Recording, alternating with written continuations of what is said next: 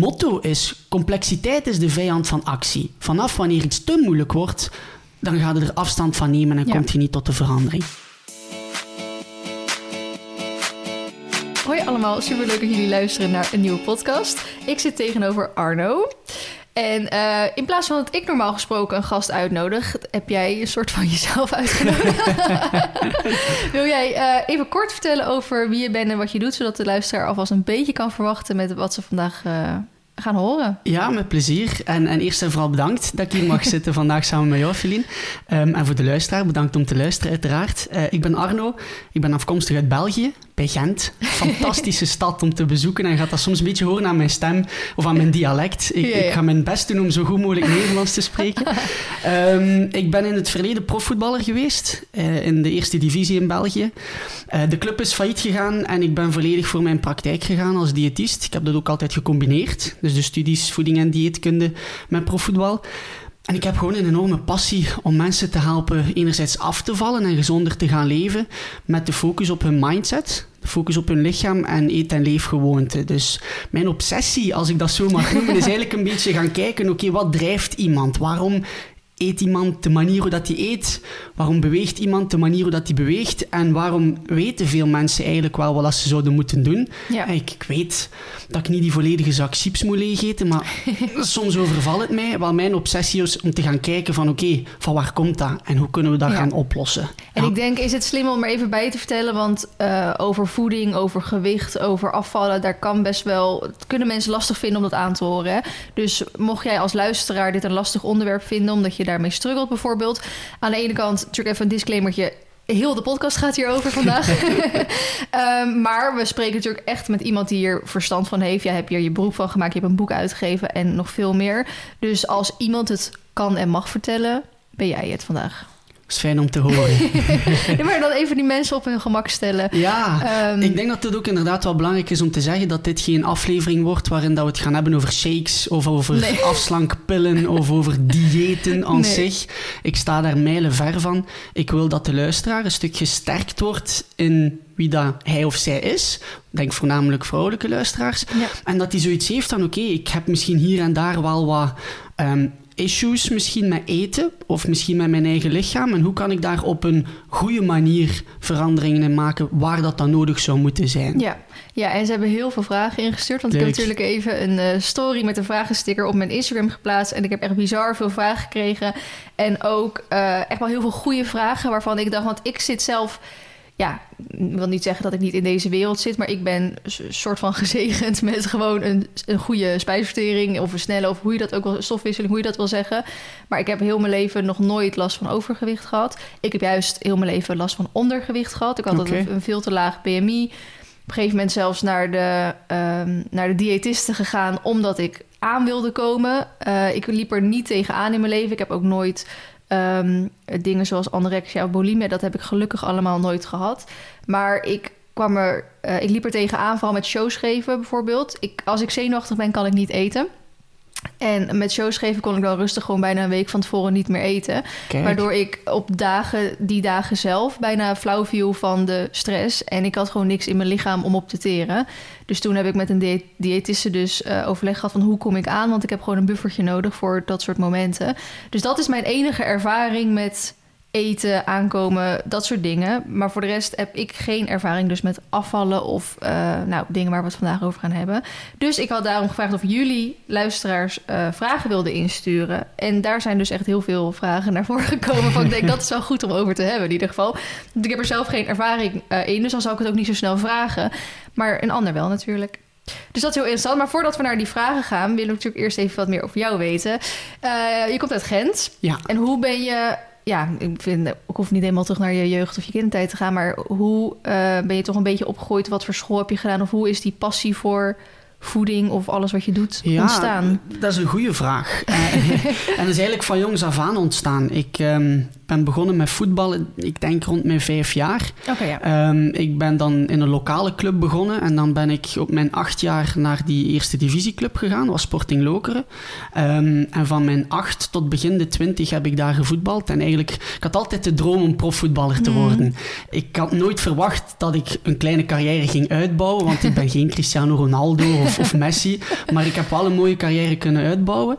Ehm, en ik heb altijd geleerd van, oké, hoe kan ik het beste uit mezelf halen? En ik wist wat mijn sterktes waren, ik wist wat mijn zwaktes waren en hoe kan ik zo goed mogelijk die sterktes gaan ontwikkelen. En uiteindelijk is het mij gelukt om daar dan een carrière in uit te bouwen, waar ik ook trots op ben en vind ook mag zijn. Ehm, maar het mooie daaraan is, is dat eens dat dat voetbalhoofdstuk werd afgesloten, is dat ik heel veel tools heb meegenomen, mindset-gewijs dan van oké, ik heb ergens een bepaald doel. Hoe kan ik dat doel fine-tunen in actiepunten, in subdoelen? En hoe kan ik dat doel uiteindelijk bereiken? En dat is net hetzelfde met iemand die bijvoorbeeld gewicht wil verliezen of emotioneel eten wil stoppen. Die heeft een bepaalde doelstelling. Die weet heel vaak wel van oké, dat zijn de richtingen waar dat ik uit zou moeten gaan.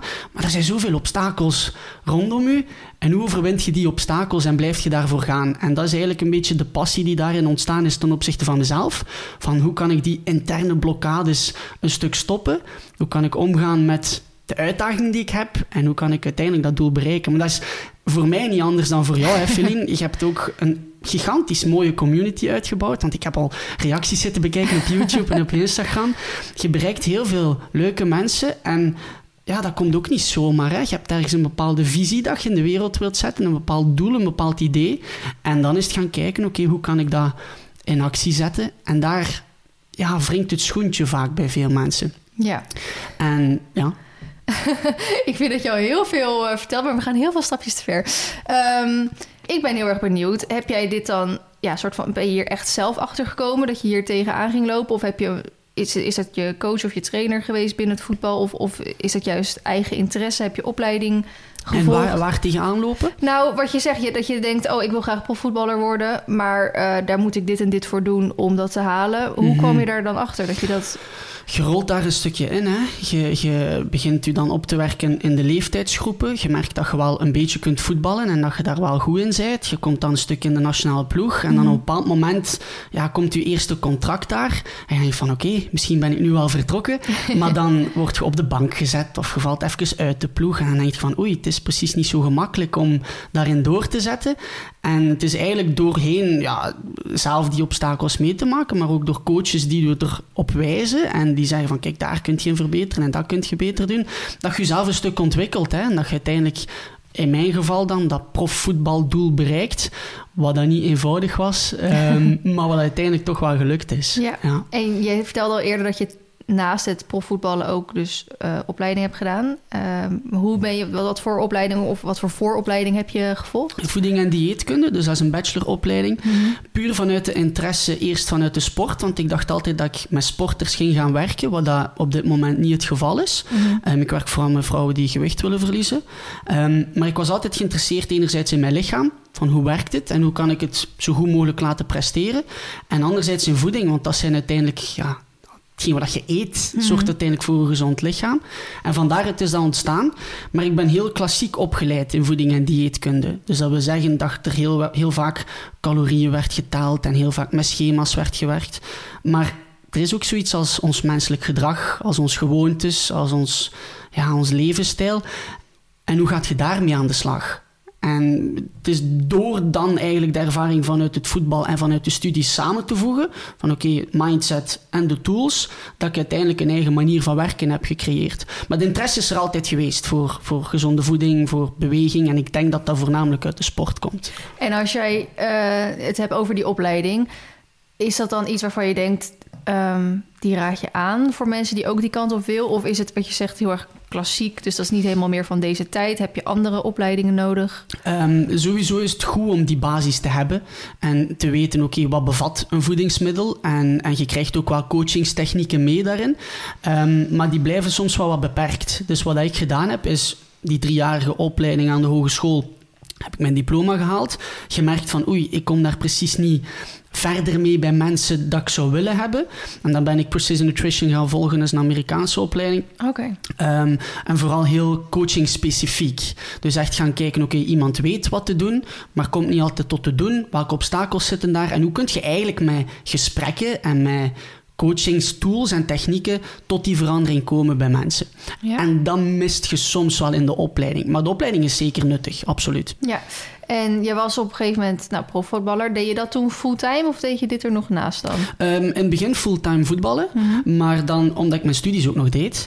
En dan ben ik um, een bijberoep gestart met mijn praktijk, met opvoedingsadvies. En dan heb ik die twee gecombineerd voor een eh, korte tijd. En dan is de club failliet gegaan. En heb ik gezegd, oké, twee keuzes nu. Ofwel ga ik lager gaan voetballen, in Ja. een lagere divisie. Ofwel ga ik volledig voor de praktijk. Ja. En ik ben voor de praktijk gegaan. Ja. En eh, als je, hoe is de praktijk qua origineel zeg maar ontstaan? Of, of ehm, waarom, ben je, waarom dacht je ik ga dit zelf starten? Of met welk doel? Dat is een mooie vraag.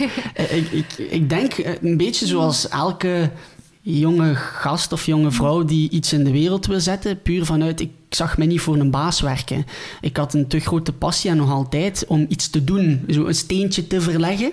En ik dacht dat dat op de beste manier kon door mijn eigen ding te doen. En dan ben ik gesprongen. En daar raad ik ook iedereen aan om soms gewoon eens te springen als het vanuit je buikgevoel komt. En je hebt zoiets van, kijk, dit is wat ik wil doen voor mensen. Want dat is wel belangrijk. Ik bedoel, ik wil mensen helpen. En ik denk dat dat de beste manier was om dat te doen. Door gewoon te springen, mijn eigen ding te doen en zien waar dat uitkomt. Ja, maar je hebt er dus wel voor gekozen om een beetje coaching op voeding en mensen die graag willen afvallen. Want je had bijvoorbeeld ook kunnen kiezen voor coaching binnen voetballen. Zeker. Maar dat, Zeker. eh, Ja, nee, dat, dat was op dat moment niet ter sprake. Er was zelf geen gedachte bij mij. Ehm, ook omdat ik voeding en dieetkunde heb gestudeerd, dan weet je wel dat je als diëtist die richting uitgaat. Maar ik dacht wel altijd dat ik vroeger met sporters ging werken, omdat dat mijn wereld was. Maar het... het Sporters zijn zo goed als bijna altijd gemotiveerd. Weet je, die gaan ervoor, die hebben Ja. een bepaald doel en hier en daar moeten bijschaven. Als coach zijn is dat minder uitdagend, omdat dan de obstakels minder naar boven komen die je wilt gaan aanpakken. Dus ik heb al snel gemerkt dat, dat vooral mensen die willen afvallen, dat dat mij meer ligt als coach zijn, omdat ik daar heel, heel veel voldoening uit haal. ja. Ehm, dus het is die richting uitgegaan in plaats van sporters. Dus toen ben je fulltime je praktijk gaan doen. Ja. En hoe beviel dat toen? Stoppen met voetballen en dat fulltime doen? Ehm, dat, gaat een, dat gaat een diepe vraag worden. In die zin, ik heb, ik heb het er nooit echt lastig ehm, mee gehad dat ik gestopt ben met voetballen. Ehm, soms denk ik wel eens van, oké, die rush die je krijgt als je op een plein staat en er zijn duizenden mensen rondom je in het publiek, dat geeft een bepaalde rush. Dat mis ik soms. Maar dat haal ik wel bijvoorbeeld uit het feit, eh, lezingen omtrent mijn boek of podcasts hier doen. Of zo. Dat is een beetje zo datzelfde gevoel. Je hebt zo'n beetje die adrenaline dat leuk is. Ehm, maar missen? Nee, ik heb, ik heb er ook heel veel voor moeten opgeven. Wat ik eh, nu besef dat ik dat precies wel echt gemist heb. En dan bedoel ik sociaal leven en dergelijke. Ja. Ehm, dus missen doe ik het niet, maar je denkt wel aan de, aan de mooie momenten Ja. daarin. dat. Maar val je dan niet in een soort zwart gat? Ehm, gelukkig niet, omdat de praktijk eh, ging, ging eh, in het begin is altijd zoeken. Je begint in bijberoep, gaat dan in hoofdberoep, dus dat, dat, is, dat moet langzaamaan opgebouwd worden. Maar al heel snel merkte ik van oké, ik, ik bereik de mensen die ik wil bereiken, ik kan de mensen helpen die ik wil helpen en ik haal daar heel veel voldoening uit. Dus dat zwarte gat werd een beetje daardoor opgevuld. Ja. En qua Ehm, sporten, eh, doe je nog voetballen er gewoon voor je plezier naast of helemaal mee Nee, gestopt? helemaal niet. ik doe triathlon, maar Ah, puur recreatief. Eh, Ik ben helemaal niet goed. Ik Ben, ik eindig meestal zo naar, naar de laatste plaatsen toe. Ehm, maar dat is, dat is leuk. Ik kon in het begin niet zwemmen. Ik heb leren, allee, ik kon wel zwemmen, maar na Ja, ja. 50 meter was ik, was ik moe. Ja, ja. Maar triathlon is wel iets waar ik eh, voldoening uit haal. Oh, heel gaaf. En dat doe je nu gewoon eh, om jezelf te onderhouden. Ja, hier en daar, ja, klopt. Hier en daar ook eens wat wedstrijden. En dat competitiegevoel moet ik wel een beetje hebben. Ja. En ehm, hoe vonden mensen jouw praktijk? Of wie kwamen naar jou toe? Was dat vooral mond tot mond? Of ging je begin al gelijk heel veel reclame maken? Eh, vooral mond tot mond in het begin en vooral in de eigen regio, wat dat, wat dat logisch is.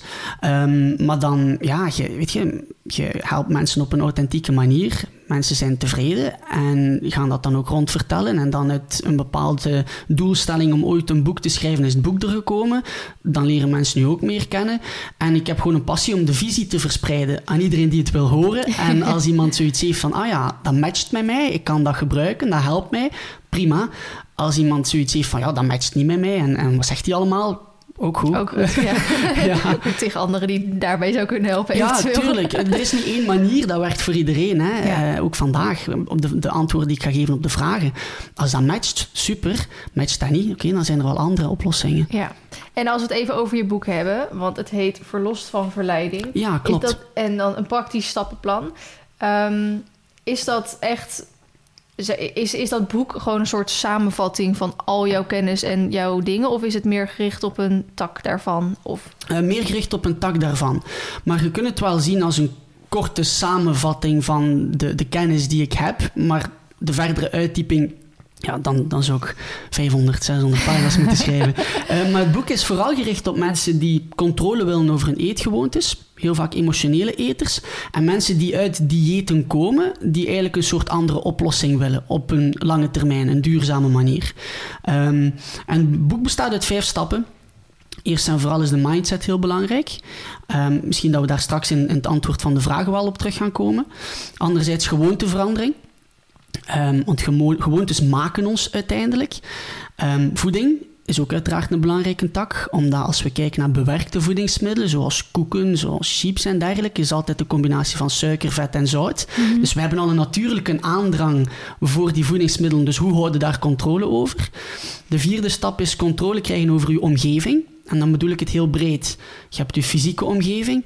Als je naast een frituur woont, zoals ze- zeggen ze hier ook, frituur? Of ja, een frietent of een... eh, hoe noemen ze Ah, dat? ja. Frituur is ja, echt, ze snappen wat je bedoelt. echt Belgisch, hè?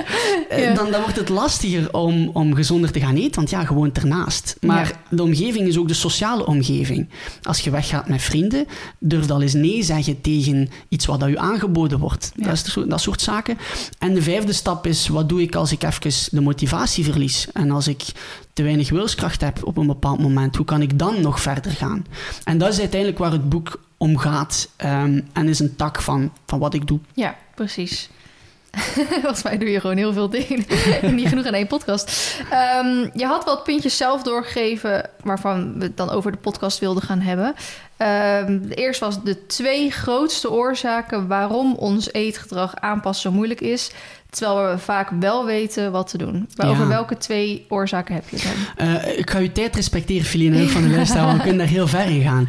Maar, maar heel kort, ehm, de twee grootste oorzaken liggen hem in het feit dat heel veel mensen zich onbewust zelf saboteren. De tweede oorzaak is dat we vaak de verkeerde strategieën gebruiken om ons gedrag te gaan veranderen. Heel kort bij het eerste. We hebben allebei, of allemaal, een soort innerlijke strijd in ons. Er is één stem die zegt, ik zou beter die een snoep niet nemen. Het is een andere stem die zegt, maar ik wil het wel op dit moment, want de zak is open. En het is die tweestrijd die ons vaak in, in onbewuste keuzes duwen. En voordat we het weten, hebben we, hebben we een pak snoep binnen. Controle krijgen over die tweestrijd, dat is een heel belangrijke. De ene stem is de echte ik, de andere stem is de valse ik. De echte ik zegt, ik zou beter dat doen. De valse ik zegt, ja maar, ik wil. En veel mensen leven in die valse ik. Het tweede omtrent die strategieën. Heel veel mensen gebruiken hun motivatie en hun wilskracht alleen om tot verandering te komen. En dan hoorden ma- mensen vaak zeggen van, ik moet maar mijn motivatie vinden of ik moet maar gemotiveerd genoeg zijn. Nu een heel belangrijke, motivatie is een bonus, is geen noodzaak. Als je alleen maar gaat vasthouden aan je motivatie, dan gaan er heel veel momenten zijn die je, waar dat je motivatie hebt. En dat je Ja. zoiets hebt van, ik kan de wereld aan, ik ga, ik ga naast het paard rijden, ga nog eens gaan lopen en ik ga Ja, ja. super fit zijn en ik ga gezond eten. Maar dan is het vakantie bijvoorbeeld, of je wordt eens ziek, of voor de oudere luisteraars, hè, er zijn wat problemen op het werk.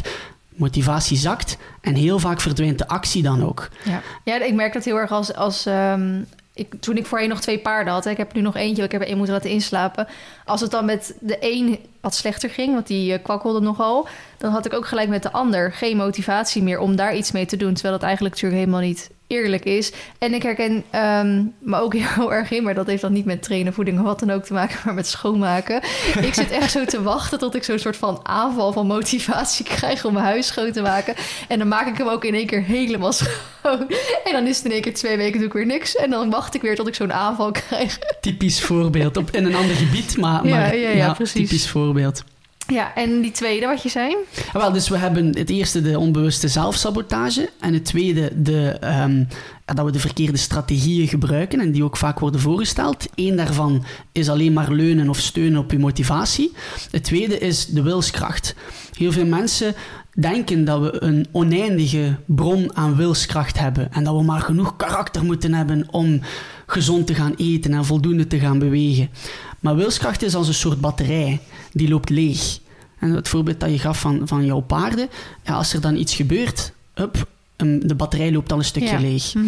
En op het einde van een dag kan het zijn, na zoveel verantwoordelijkheden die je hebt en zoveel taken die je moet doen, dat je s'avonds thuis komt en geen zin meer hebt om vers te koken of geen zin meer hebt om die zak chips te weerstaan.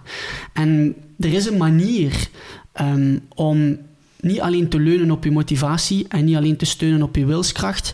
En dat is mijn gewoonteverandering die hoort bij hoe dat ons hersenen werken. Maar daar kunnen we ook weer een hele boek over schrijven. Dus dat gaan we niet... Nee, uh...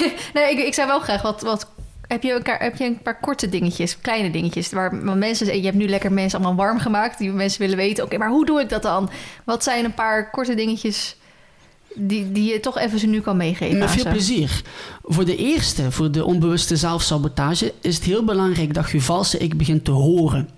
En dan kun je gaan doen, ik ga ze ook concrete strategieën geven voor die tweede. Ehm, je kunt dat gaan doen door vooral te luisteren naar je gedachten. Um, hoe doe je dat? Want ik zei daarnet, de echte ik, dat stemmetje dat weet dat goed is voor u, die spreekt altijd in ik zou. Ik zou beter vroeger gaan slapen, ik zou beter gezonder gaan eten, ik zou beter meer bewegen. Um, de valse ik spreekt in ja, maar ik wil. Dus even een klein voorbeeldje. Stel je zit in de zetel en je hebt gepland om nog een wandeling te maken. Dat is een bank in het Nederlands. Ja, een bank. Ja, ik ga daarop moeten letten. Uh, een bank. Hè? Je, ligt op de bank en je had gepland om te gaan wandelen de echte ik zegt, je zet een serie aan het kijken bijvoorbeeld. Ik ben letterlijk, eh, sorry dat ik je onderbreek hoor. Ik had letterlijk eergisteren dit moment, dacht ik van eigenlijk zou ik moeten sporten vanavond. Maar ik lig lekker onder een dekentje serie te kijken met mijn kat op schoot. Perfect voorbeeld. Leuk dat je het aanhaalt, Feline. Ja. ja. dus de echte ik zegt, ik zou beter gaan sporten. En de valse ik zegt, ja, maar ik lig hier net zo... Ik heb die foto's foto trouwens gezien op Instagram, denk ik. maar ik lig zo lekker op de bank. Nu, um, veel mensen gaan dan die valse ik geloven. Dat zegt, oké, ik lig hier nu lekker op de bank. Dat wandelen of dat sporten, dat zal voor morgen zijn. Mhm. Ehm, maar we weten allemaal, ik weet niet of dat is bij jou, Feline, maar bij veel mensen, en inclusief ook mezelf, als ik zeg het zal voor morgen zijn, dan is het niet voor morgen, dan is het vaak voor volgende week en nog later. ja, dus we voelen ons niet echt goed als we luisteren naar die valse ik. Dus de eerste stap is die twee gaan aanhoren. En dan is er een heel simpel trucje van Mel Robbins, um, de 5 second rule. Een heel simpel trucje om u in actie te zetten richting de, de echte ik. We nemen jouw voorbeeld, Feline. Mhm. Je zit in de zetel, je zegt... Ik zou beter van de bank komen en naar de sportschool gaan. Vanaf dat je die gedachte hoort, telde af. 5, 4, 3, 2, 1. Je stelt je recht van de bank. En je gaat merken, een lichaam dat in beweging komt, dat is een beetje fysica, mhm. wil in beweging blijven. En uiteindelijk, je gaat misschien je sporttas beginnen maken en je bent vertrokken. Mhm. Er zijn nog trucjes daarin, maar dat is eentje die heel makkelijk toepasbaar is. Klinkt heel belachelijk, maar superkrachtig. ja. Dus probeer het eens uit. Ja, nee, ik, ik merk hem wel vaak, want ik heb echt ook wel moeite bijvoorbeeld s ochtends gewoon uit mijn bed komen. Omdat ik, ik werk voor mezelf, dus ik heb heel vaak ja. s ochtends niet iets waarvoor ik op tijd ergens moet zijn. En dan zit ik weer rustig gewoon een uur op mijn telefoon te scrollen. Terwijl ik echt denk, dit slaat helemaal nergens op. Het is slecht voor mijn ogen, het is slecht voor mijn schermtijd. En ik had dit, uur echt wel productieve dingen moeten doen. Dus soms krijg ik het voor elkaar om dan gewoon te zeggen van... oké, je gaat gewoon nu uit bed... En dan inderdaad ook gewoon echt gelijk gaan staan. Want als ik denk, oh, ik ga over 10 minuten of zo... ja, dan lig ik nog 30 minuten op mijn telefoon te scrollen. Klopt. Dus dat principe. 5 second rule, 5 seconden regel. Dat is een leuke. Op vlak van de twee andere, ook daar zijn verschillende strategieën in. Maar een van de... de um, de zaken die de mensen het meest bijblijven is de quote: streef naar progressie in plaats van perfectie. Als je gezonder wilt gaan eten, dan hoeft het niet direct 180 graden te draaien. Dat is niet vol te houden. Voilà, je houdt dat niet vol. En dat ligt niet aan je karakter. Het is niet omdat je te lui bent. Het is niet omdat je geen motivatie genoeg hebt. De manier past niet bij ons, onze hersenen werken. Wat dat wel lukt, is telkens de meest kleine stap nemen om te beginnen en om verder uit te bouwen. Stel dat je meer fruit wilt gaan eten. Je kunt zeggen, oké, ik start de komende maand met twee, drie stukken fruit per dag. Maar dat wil ook zeggen, je moet fruit in huis halen. Sommige fruitsoorten moeten snijden. Op andere momenten heb je liever zin in dat reepje chocolade dan in een appel. Dus je hebt verschillende obstakels. Maar stel dat je zegt, en opnieuw, dit klinkt heel onnozel, maar het is super effectief. Stel dat je zegt, oké, ik wil meer fruit eten. Laat mij gedurende 14 dagen elke dag één klein stukje eten. Wat bedoel ik daarmee?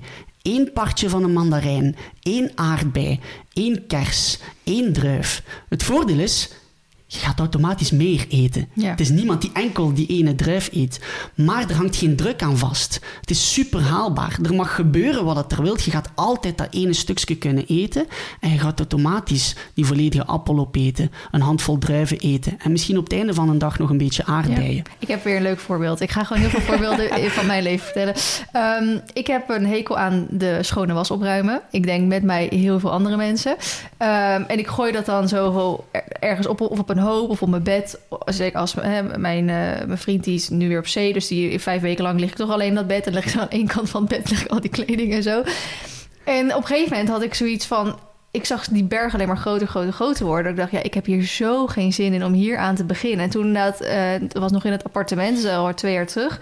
Toen dacht ik, ja, maar als ik nu gewoon vlak voor het slapen ga, vijf kledingstukken pak, dat, dat is letterlijk in een halve minuut gedaan. En dan uh, wordt op een gegeven moment zelf die berg op een gegeven moment kleiner natuurlijk. Ja, maar als je eenmaal bezig bent met die was opruimen, dan ben je toch, dan denk je, oh, nou, dan nog maar vijf. Of nog maar vijf. Dan denk je, oh, ik ben al op de helft. Nou, laat ik het dan maar helemaal afmaken. En zo, ja, ik, ik snap je voorbeeld, maar ik, ik merk het met de was doen. Ja, maar het is een super voorbeeld. En opnieuw, ik vind het fijn dat je die voorbeelden aanhaalt, want dat zijn herkenbare voorbeelden. En exact, het is net dat. Het mooie is, die strategie kun je op elk gebied toepassen. Jij geeft nu het voorbeeld van de was. Ja. Iemand anders gebruikt het voor voeding. Het is gewoon de manier hoe dan ons hersenen werken. Vanaf dat die berg te groot wordt, zegt die valse ik... Daar heb ik geen goesting in. Nee. Goesting is ook een Belgisch woord. ja, ik snap hem. Heb je nog iets wat binnen dit thema past... Um, waar we nu nog even op kunnen? Of gaan we naar de volgende? Uh, van mij mag je naar de volgende. Als je, ik wil gerust ook een ander voorbeeld nee, ik, nog ja, geven. Ik, ik, geef genoeg voorbeelden. Ja, ja. Misschien iets over gewoonteverandering. Mm -hmm. We hebben het nu over die onbewuste zelfsabotage. Dat is het stuk mindset. We hebben het dan over motivatie en wilskracht... en hoe dat je dat kunt doorbreken door te streven naar progressie in plaats van perfectie. Um, als we kijken naar onze gewoontes... Stel, je hebt een slechte gewoonte... Um, misschien je was laten liggen bij jou vriend, of die opruimen. Bij iemand anders kan dat zijn te veel snoepen of te weinig bewegen of roken, of, of roken uh, enzovoort. Ja. Wat de meeste mensen doen is conclusies maken over zichzelf. Heel veel mensen gaan zichzelf altijd maar beoordelend bekijken. Van ik heb geen karakter genoeg om te stoppen met roken bijvoorbeeld. Of ik heb geen karakter genoeg om te stoppen met snoepen. Of ik mis de motivatie. Oordelen is voeding voor de valse ik met oordelen kom je niet verder. Je creëert een soort negatieve comfortzone. Um, nieuwsgierig worden ten opzichte van jezelf, dat verandert alles. Nieuwsgierig worden van, oké, okay, waar komt die slechte gewoonte vandaan? Bijvoorbeeld met, ik zeg maar iets, te veel chocolade eten s'avonds. Alles start altijd binnen een bepaalde trigger. Er is iets wat u triggert om die chocolade te eten. Nu, dat kan de chocolade zelf zijn. Ik denk dat we allemaal wel graag chocolade eten. Maar dat kan ook een plaats zijn. Het ligt bijvoorbeeld in de keuken. Het kan een gevoel zijn, misschien uit stress of ontspanning. Het kan een persoon zijn die u daarin triggert. Iemand die naast u op de bank zit, of vrienden op café. Of, het kan een persoon zijn, het kan ook een gevoel zijn. Daar heb ik misschien al gezegd, stress enzovoort. dus je hebt verschillende triggers. De eerste stap is u bewust worden van wat u triggert. Het kan ook een tijdstip zijn. Als je thuis komt van het werk, of s ochtends vroeg of s avonds laat. De eerste stap bij gewoonteverandering is kijken, oké, okay, wat triggert mij? De tweede stap is gaan kijken, oké, als ik stress heb, grijp ik naar chocolade. Dus u bewust worden van die mindere gewoonte is de tweede stap. En de derde stap is bewust worden welk gevoel dat heel dat patroon u geeft.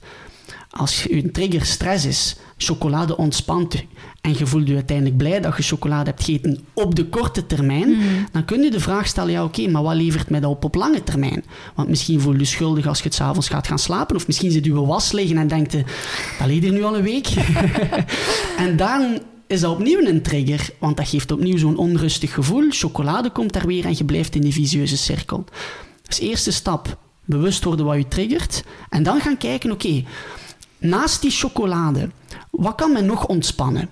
En dan kunnen we het een lijst gaan maken en zeggen: Oké, gaan wandelen ontspant mij. Of muziek opzetten ontspant mij. Of um, strijken ontspant mij. Sommige mensen die heel graag strijken. Ik niet. Maar dus je gaat op zoek naar wat is een alternatieve reactie op die trigger. En dan komt de kunst. Je probeert dat uit. Gedurende, ik start altijd met 14 dagen. Dan zeg je, oké, als ik stress heb, in plaats van eerst naar die chocolade te grijpen, ik zeg niet dat je geen chocolade mocht eten, ik verbied niets. Mhm. Maar in plaats van dat je eerst naar die chocolade grijpt, ga misschien eerst eens gaan wandelen. En dat hoeft geen uur te zijn, vijf minuten. Of ga eerst eens wat muziek luisteren. En dan kun je gaan kijken, oké, heb ik eigenlijk nog zin in die chocolade? Er gaan heel veel momenten zijn dat dat niet zo is.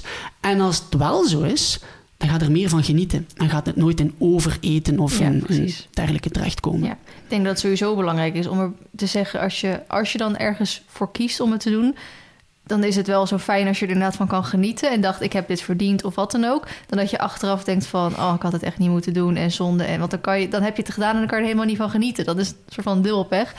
En wat ik uh, ik weet niet of we daar nog op komen, maar, maar, wat je net zei ook van de plek van waar het ligt, dus bijvoorbeeld gewoon in de keuken, nou dat is dichtbij vaak. Um, ik snoep heel weinig, um, maar dat komt ook ik koop het nooit.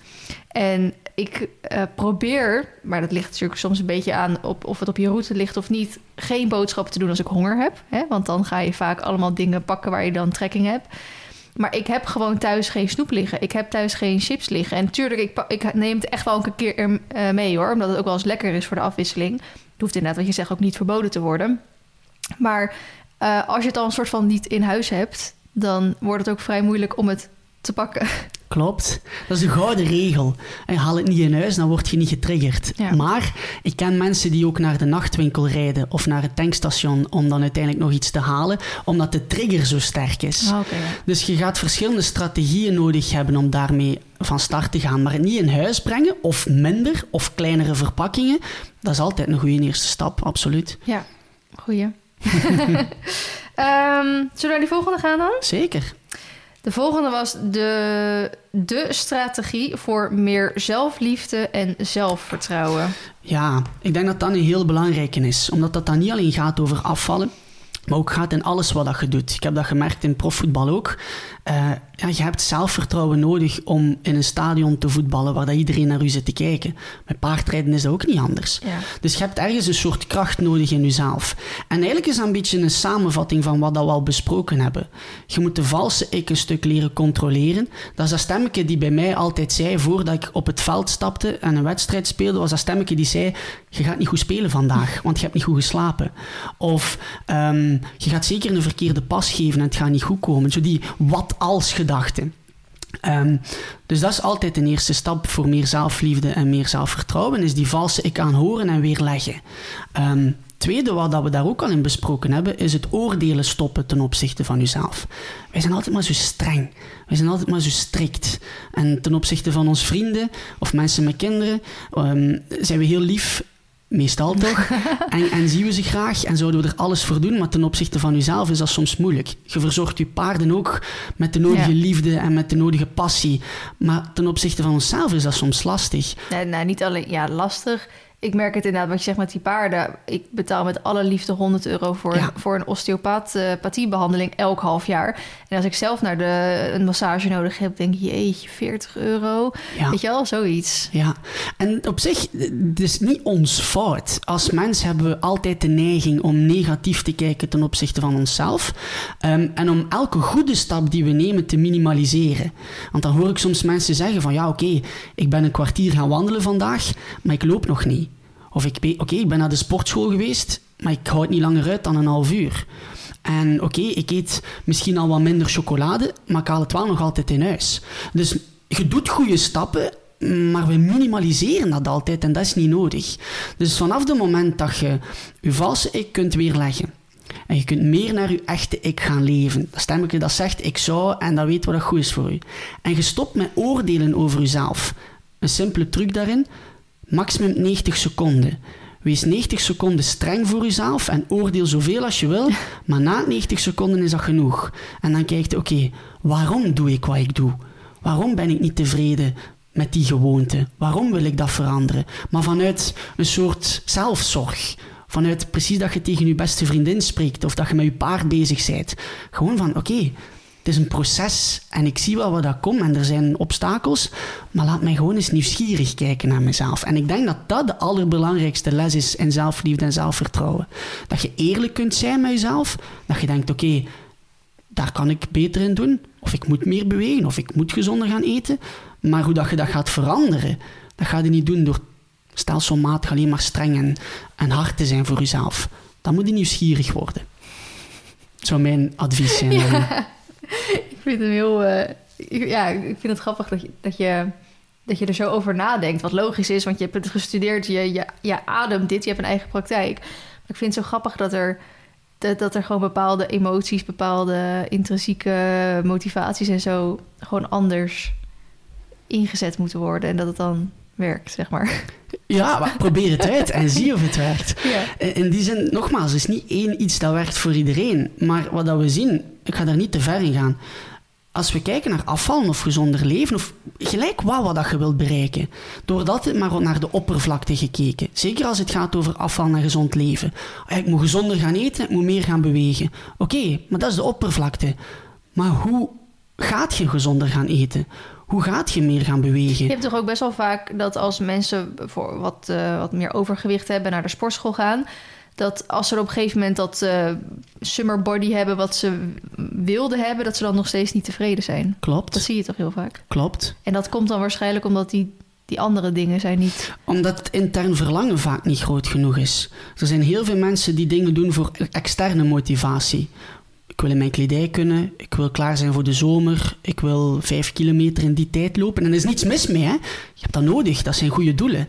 Maar als er geen intern verlangen is, ehm, als je niet weet waarom dat je wilt afvallen, of waarom dat je gezonder wilt gaan leven, of waarom dat je een goede competitie paardrijden wilt doen. Als dat verlangen daar niet in zit, ja, het eerstvolgende obstakel dat gaat komen, gaat u van uw pad afduwen.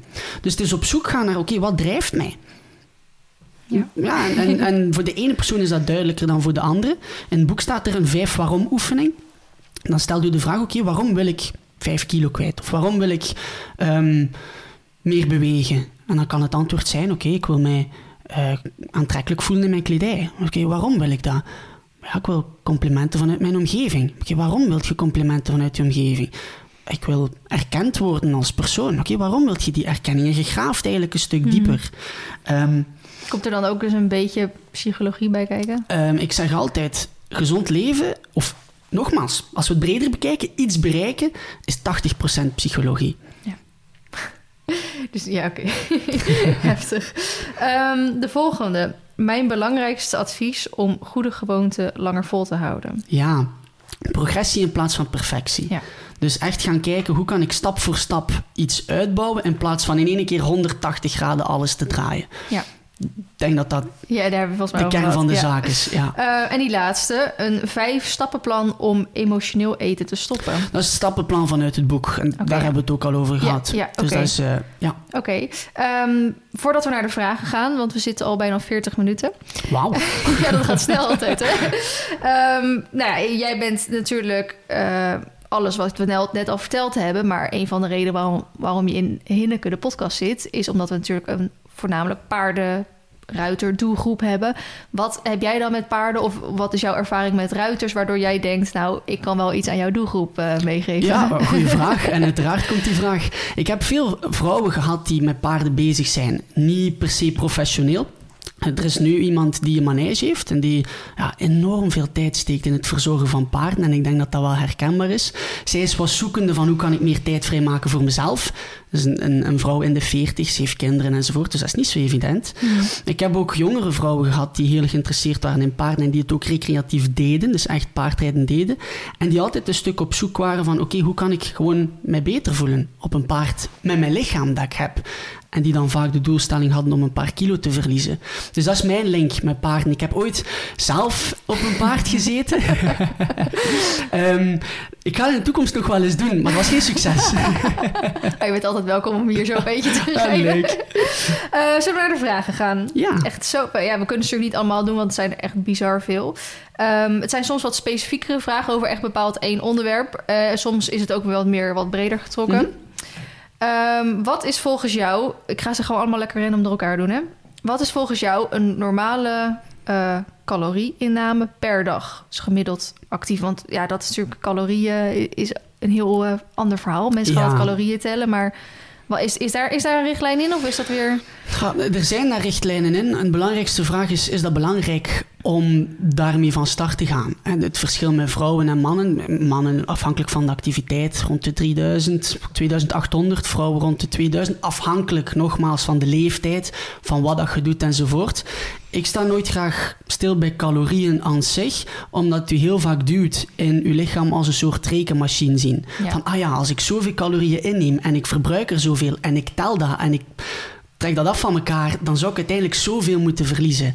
Ons lichaam werkt zo niet. Dus de vraag is, is het belangrijk om daarbij stil te staan? Um, maar dat is heel individueel wat dat calorieverbruik is. Ik weet nog op de middelbare school dat er dan een paar meiden waren. Dus dan ben je relatief jong nog eigenlijk, tussen de 12 en de 17 dat sommige meiden dan nou, zich iets zwaarder voelen dan de rest. En dan echt zo op, op het koekje wat ze meenamen voor de lunch op de achterkant gingen kijken. Hoeveel calorieën zitten erin? Oh, en dan denk ik echt, oh jongens, dit wil je toch gewoon niet. Dus dat ik bedoel. Of je nou wel of niet wil afvallen, je wilt toch niet calorieën moeten tellen. Je wordt helemaal gek van jezelf. Maar er zijn veel mensen die het doen hoor, Feline. Er zijn veel mensen die het doen en verliezen de voeling met, met voeding. Je eet geen cijfers, hè. Je eet een voedingsmiddel. Ja. En dat is het belangrijkste om te onthouden. Ja. Uh, wat vind jij van intermittent fasting? Die vraag komt heel vaak terug. ik heb ook heel veel voorbij zien komen.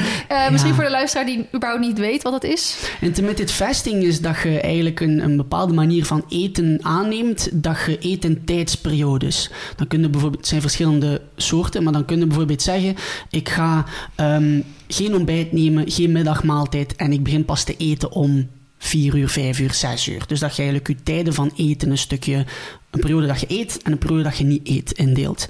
Um, intermittent fasting is iets wat dat wel goed onderzocht is geweest, um, wat dat soms bij andere diëten dan niet het geval is.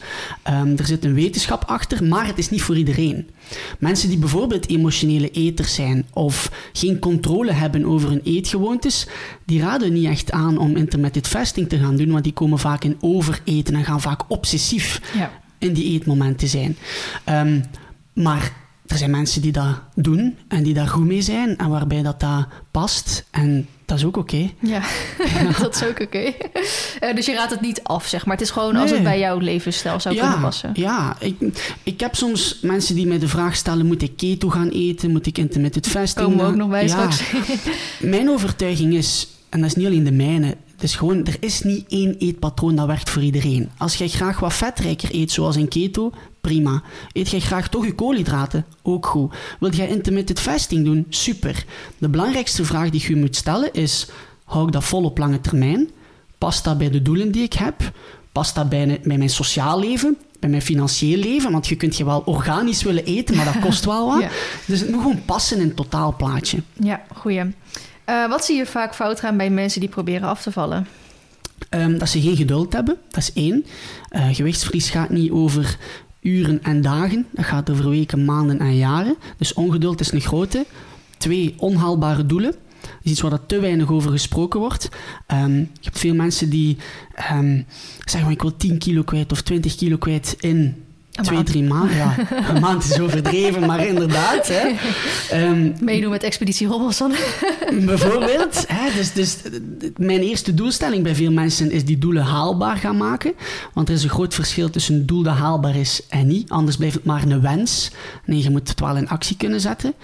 Um, en drie, dus hetgeen wat we daarnet bespraken, van... van ja, vele mensen streven naar progressie, streven naar de alles of niets, steunen op hun motivatie enkel en op hun wilskracht enkel. Dat zijn de grootste obstakels die ik zie. Ja, ja. Um, ik heb zelf geen ritme, dus in haar dag bijvoorbeeld. Hoe mhm. krijg ik wel balans in mijn eetmomenten? Mm -hmm. goeie vraag. Omdat, en je gaat dat merken in mijn antwoorden, eh, dat is heel individueel. De vraag is, moet er een balans zijn? De ene persoon kan perfect een ontbijt nemen, tussendoor middagmaaltijd, tussendoor avondmaaltijd en daar supergoed mee zijn. Maar ik ken mensen die altijd gewoon zijn geweest om niet te ontbijten en die gewoon goede andere maaltijden hebben en daar ook resultaten mee halen. Dus de vraag is, oké, één, wat is balans voor u? En twee, Waarom wilt je die een balans? maar om daar een duidelijker antwoord strategisch in te geven ook, je hoeft geen zes maaltijden op een dag te hebben. Er is zo'n theorie dat zegt van ja, je moet zes keer per dag eten voor verbranding. Mhm. Dat is al lang achterhaald. Je moet eten volgens honger, verzadigingsgevoel. En dat kan met ontbijt, middagmaaltijd, avondmaaltijd. Dat kan met tussendoortjes daarin, maar dat kan ook met twee maaltijden. Dat is afhankelijk van de persoon en de doelen op zich. Ja, ik eet eh, eigenlijk normaal gesproken heel de dag door. Ehm, maar ik was bijvoorbeeld eh, een paar weken geleden op vakantie. Mhm. En dan ben je afhankelijk van het hotel, met wanneer die je eten aanbiedt natuurlijk. En mm, je merkte echt, als je dan 's ochtends gewoon goed... Ik, ik ontbijt altijd en ook stevig, want anders heb ik echt binnen een half uur weer honger. Eh, of ik functioneer gewoon niet. En dan met de lunch eh, deden we vaak dan uit eten, natuurlijk, omdat je op vakantie bent ergens. En dan in de avond dan avondeten, wel wat aan de late kant. Dus laat, half acht ongeveer. Maar voor mij is dat eigenlijk een hele normale... Ik eet nooit om zes uur s'avonds.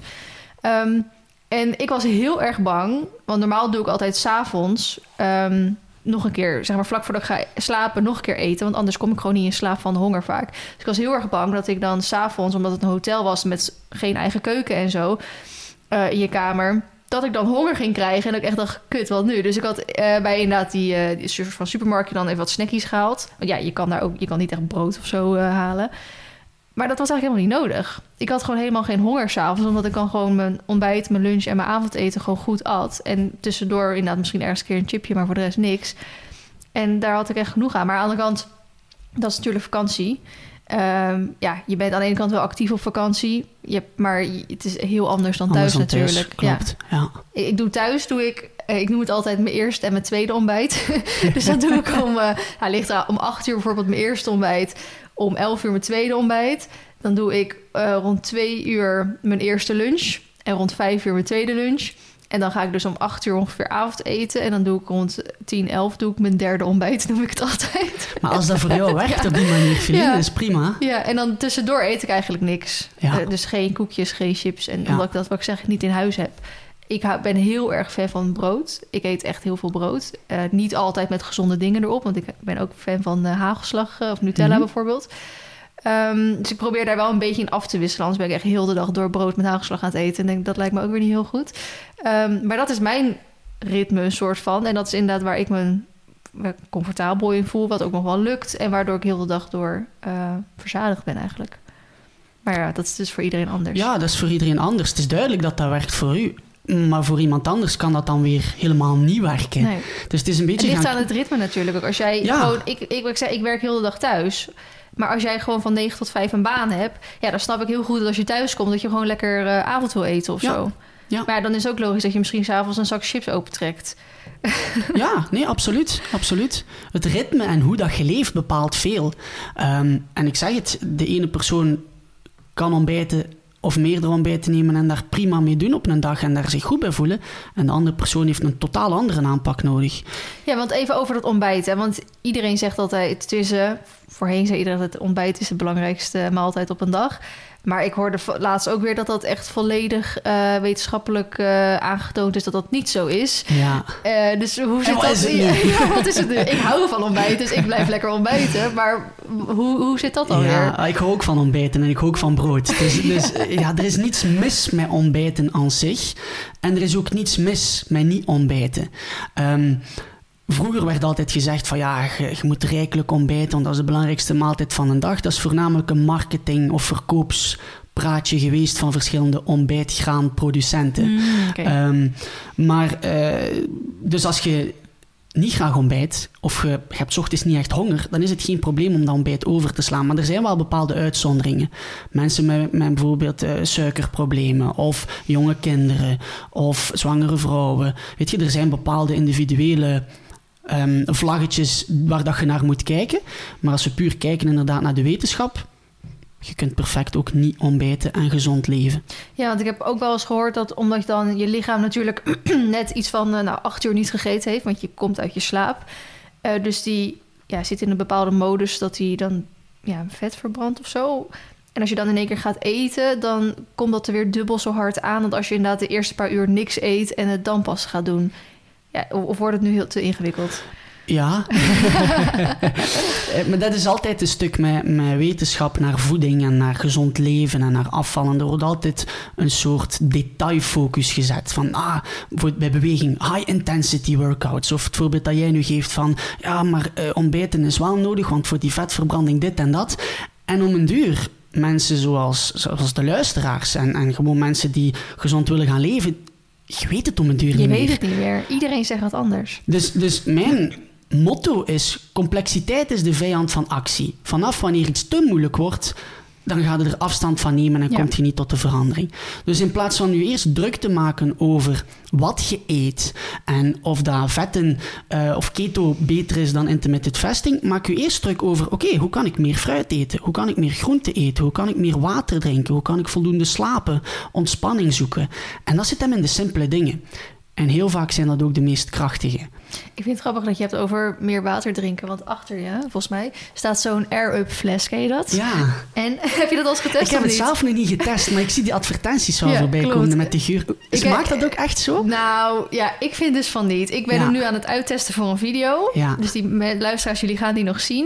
Want je wordt er echt mee doodgegooid met die reclames. Hè? En iedereen zegt echt, oh, het werkt echt en bladibla. En ik heb zoiets van, nou, kijk, als, ik heb eigenlijk als ik aan het drinken ben, adem ik of eventjes niet. Maar ik, tenzij ik heel veel drink achter elkaar, dan adem ik natuurlijk door mijn neus. Dus ik ben eigenlijk terwijl ik aan het drinken ben, ben ik helemaal niet aan het ruiken. Ik moet me echt actief door mijn neus gaan ademen om dat dan te gaan ruiken. Maar dan krijg ik dus vervolgens twee gemixte signalen in mijn hoofd. Ik krijg mijn reuk en ik krijg mijn smaak. En die matchen bij mij gewoon niet. Wat ze natuurlijk verkopen als in dat matcht wel. Maar ik denk, nou, ik proef gewoon nog steeds water. Ik voel nog steeds water in mijn mond komen. Ik voel nog steeds water doorslikken.